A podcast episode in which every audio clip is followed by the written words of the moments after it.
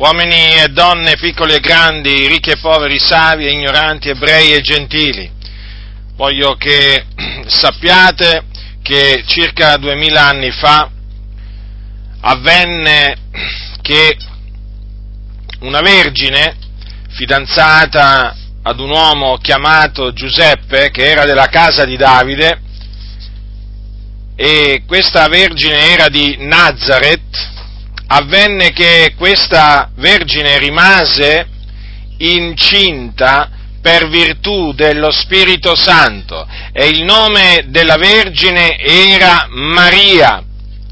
Quindi Maria era fidanzata a Giuseppe e mentre appunto si trovava in questa condizione, quindi prima che si sposasse poi con Giuseppe, ecco che rimase incinta per virtù dello Spirito Santo e concepì, concepì un bambino al quale un angelo che le era apparso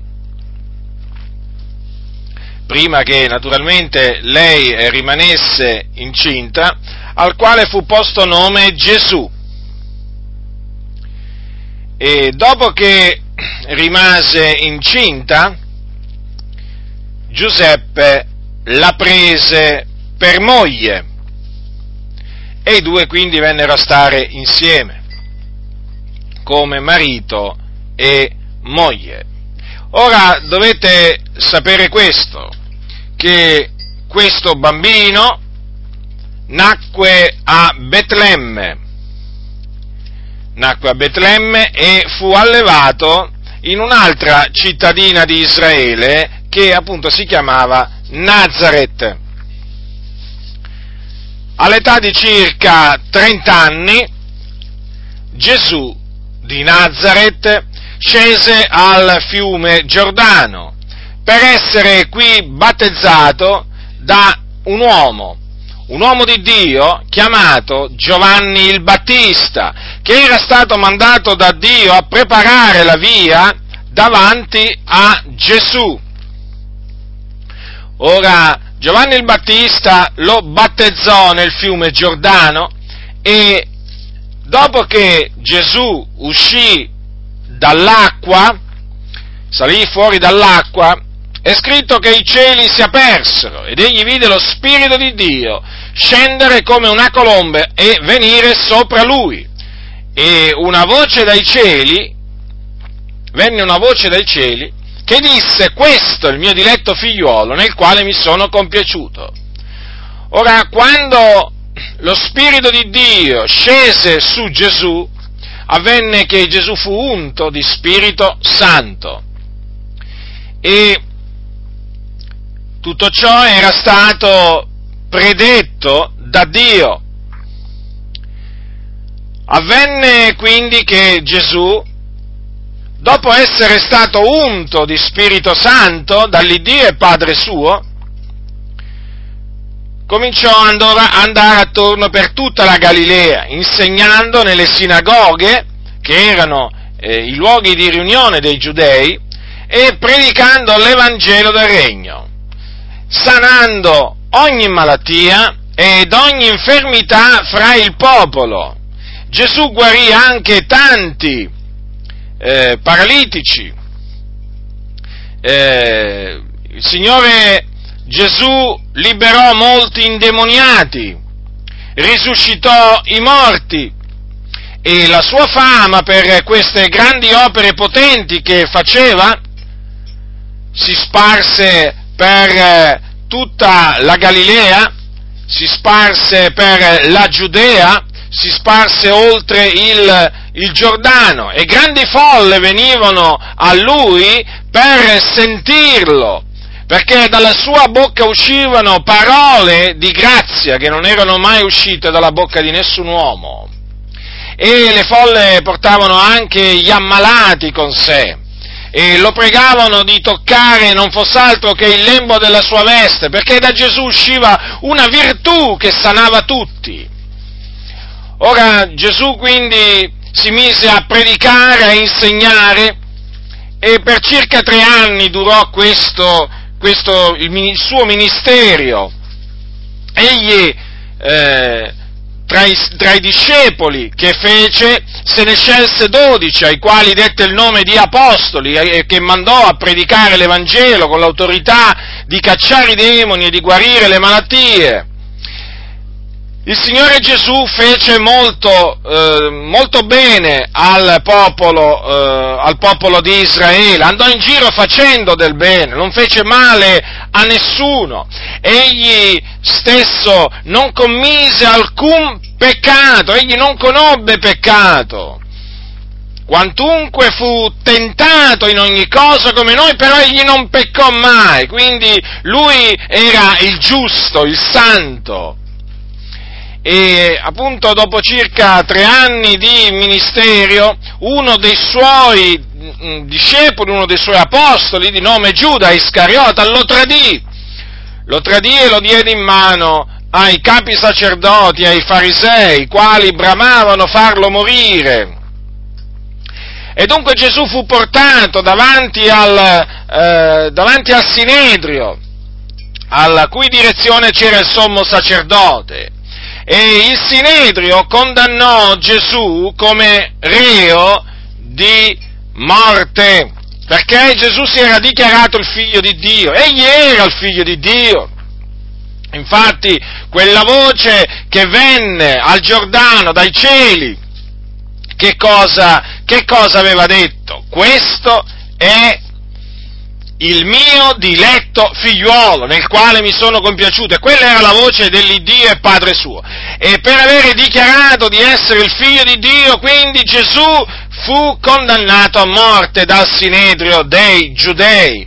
E dopo essere stato, eh, dopo essere stato condannato a morte, fu dato in mano di eh, Pilato. Pilato era il governatore della, della Giudea il quale, dietro le insistenti grida del popolo che gridava crocifiggilo, crocifiggilo, sentenziò che Gesù doveva prima essere flagellato e poi crocifisso. E dunque Gesù fu portato eh, in un luogo detto Golgota, che vuol dire luogo del teschio, e qua lo crocifissero in mezzo a due, a due persone a due malfattori. Quindi lui che era il giusto fu annoverato tra i malfattori e là sulla croce del, del Golgota, dopo, dopo alcune ore di agonia, egli spirò, egli rese il suo spirito e fu preso, il suo, il suo, corpo fu preso da un certo Giuseppe d'Arimatea, che era un uomo ricco ed era diventato anche lui discepolo di Gesù, e appunto fu preso da questo uomo il corpo di eh, Gesù e fu posto in una tomba dove nessuno ancora era stato posto. E quindi fu seppellito. Ma il terzo giorno il Dio lo risuscitò dai morti e dopo essere risuscitato dai morti si fece vedere ai suoi discepoli, si fece vedere appunto con eh, varie, in diverse occasioni e con varie prove, si fece toccare, mangiò e beve con i suoi discepoli, dimostrando in questa maniera di essere veramente risuscitato. E dopo essere risuscitato, dopo 40 giorni, fu assunto in cielo alla destra di Dio, dove egli, è, dove egli è tuttora dove intercede per tutti coloro che hanno creduto nel suo nome. Ora, perché Gesù morì sulla croce del Golgota? Morì sulla croce del Golgota per i nostri peccati, perché Dio fece ricadere su di lui l'iniquità di noi tutti.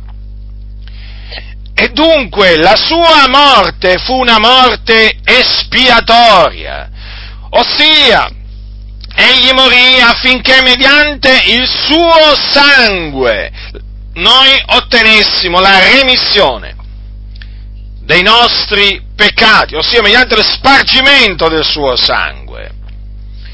ed egli risuscitò dai morti a cagione della nostra giustificazione.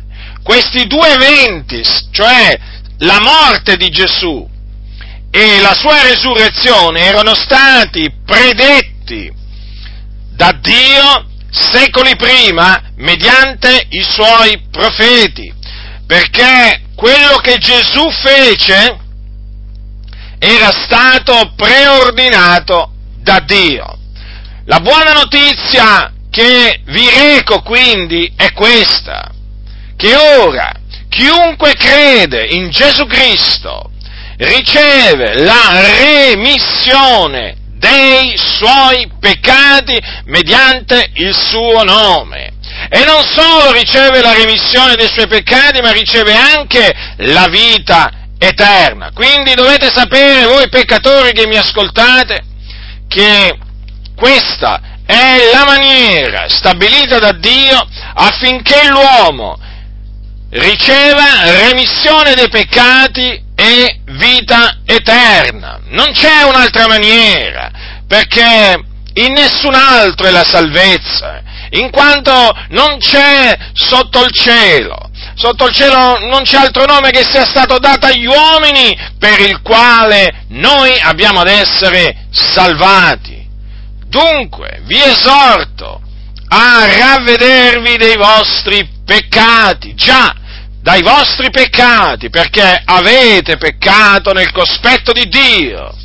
E dunque vi dovete ravvedere perché questo è quello che Dio comanda, che sia predicato ad ogni creatura. Vi dovete dunque ravvedere dei vostri peccati e dovete credere nel Signore Gesù Cristo. Cioè dovete credere che Egli è il figliuolo di Dio, che è morto sulla croce per i nostri peccati, che fu seppellito e che il terzo giorno risuscitò dai morti. In questa maniera otterrete il perdono dei vostri peccati, la cancellazione di tutti i vostri peccati e vi sentirete riconciliati con Dio. L'ira di Dio cesserà di essere su di voi, non sarà più sopra di voi, sarà allontanata, sarà rimossa, perché in Cristo Gesù non c'è alcuna condanna. E dunque non sarete più figliuoli di ira, ma sarete figliuoli di Dio. E in quanto figliuoli di Dio, quando morirete, entrerete nel regno di Dio, nel paradiso, perché questo è il luogo celeste, destinato a coloro veramente che hanno creduto nel figliuolo di Dio, un luogo meraviglioso, un luogo glorioso, un luogo di conforto. Ma badate bene che se non vi ravvedete e se non credete nel Signore Gesù Cristo, superfluo che vi dica che i vostri peccati rimarranno attaccati alla vostra coscienza perché non potrete in nessuna maniera essere purificati dai vostri peccati. Perché la remissione dei peccati si ottiene solamente mediante la fede in Cristo Gesù. E non solo rimarrete con i vostri peccati sulla coscienza, ma quando morirete ve ne andrete non in un luogo di riposo, eh, e nemmeno in un luogo di espiazione, ma andrete in un luogo di tormento per essere là puniti per i vostri peccati, in attesa del giorno del giudizio. Guardate bene che in questo luogo dove andrete, che si chiama soggiorno dei morti o inferno, c'è un reale fuoco, un reale fuoco, un vero fuoco che arde, e là le anime dei peccatori sono tormentati del continuo, in attesa del giorno del giudizio quando appunto coloro che si trovano in questo luogo di tormento risorgeranno in risurrezione di condanna per essere giudicati davanti al trono di Dio, d- d- dall'Iddio vivente e vero, eh, per essere giudicati secondo le loro opere scritte e poi per essere gettati in un altro luogo di tormento, questa volta però anima e corpo, che si chiama fuoco eterno o stagno ardente di fuoco e di zolfo. E là saranno tormentati per l'eternità, in mezzo quindi ad atroci sofferenze, passeranno l'eternità tutti coloro che hanno rifiutato di ravvedersi e di credere nel Signore Gesù Cristo. Quindi vi ho avvertito di che cosa vi avverrà, vi succederà se rifiuterete di ravvedervi dei vostri peccati e di credere nel sacrificio espiatorio di Gesù Cristo e nella sua resurrezione fisica corporale avvenuta a cagione della nostra giustificazione, non vi lusingo se lo facessi vi tenderei una, una, rete davanti ai vostri passi, davanti ai vostri piedi, ma lungi da me, lungi da me il lusingarvi, lungi da me dal tendervi una trappola. L'amore di Cristo mi costringe ad annunziarvi l'Evangelo della grazia di Dio, l'Evangelo quindi che è potente a salvare ognuno che crede, chiunque crede, ma anche naturalmente, badate bene, badate bene anche ad annunciarvi il giudizio, eh, il giudizio che vi piomberà per l'eternità addosso, eh, se rifiuterete la condanna che porterete con voi per l'eternità, se rifiuterete di ravvedervi dei vostri peccati e di credere nel Signore Gesù Cristo. Quindi, da un lato vi ho annunziato la buona notizia relativa al regno di Dio, ma dall'altro anche vi ho avvertiti, vi ho avvertiti, sappiatelo questo, da ora innanzi, eh, da ora innanzi non potrete dire nessuno me lo aveva detto, perché qualcuno ve lo ha detto. Che cosa appunto vi ha detto? Eh? Ravvedetevi e credete nell'Evangelo, altrimenti perirete. Chi ha orecchi dunque da udire, oda.